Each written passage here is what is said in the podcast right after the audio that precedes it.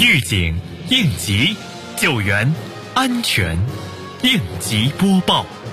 本节目由西安市应急管理局支持播出。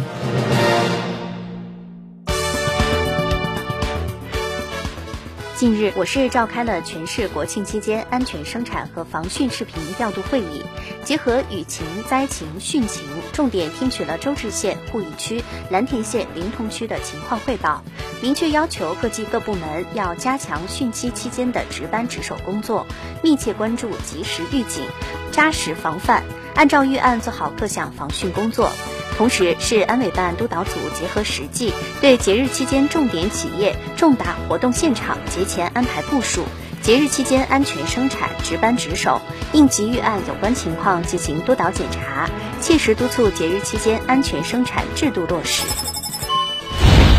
为贯彻落实省市新区及新城关于企业复工复产安全生产相关规定要求，确保辖区复工复产安全生产形势平稳，有序推动企业复工复产，按照陕西省西咸新区秦汉新城安全生产委员会办公室关于切实做好节后复工复产安全生产工作的通知要求。十月九号，秦汉新城应急管理局对辖区陕西科宏实业发展有限公司、咸阳昌安机电工程有限公司进行节后复工复产安全生产专项检查。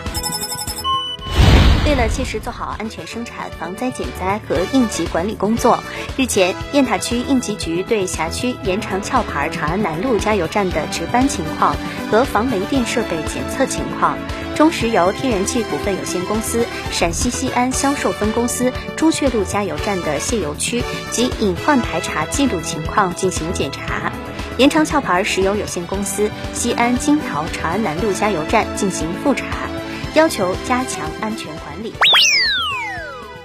西安应急管理局提醒各企业，必须做好有限空间作业的安全管理。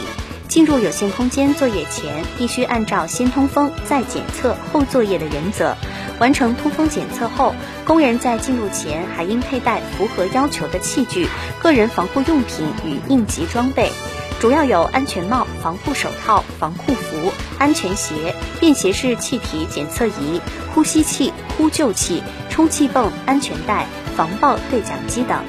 感谢收听本次应急播报，我是小陈。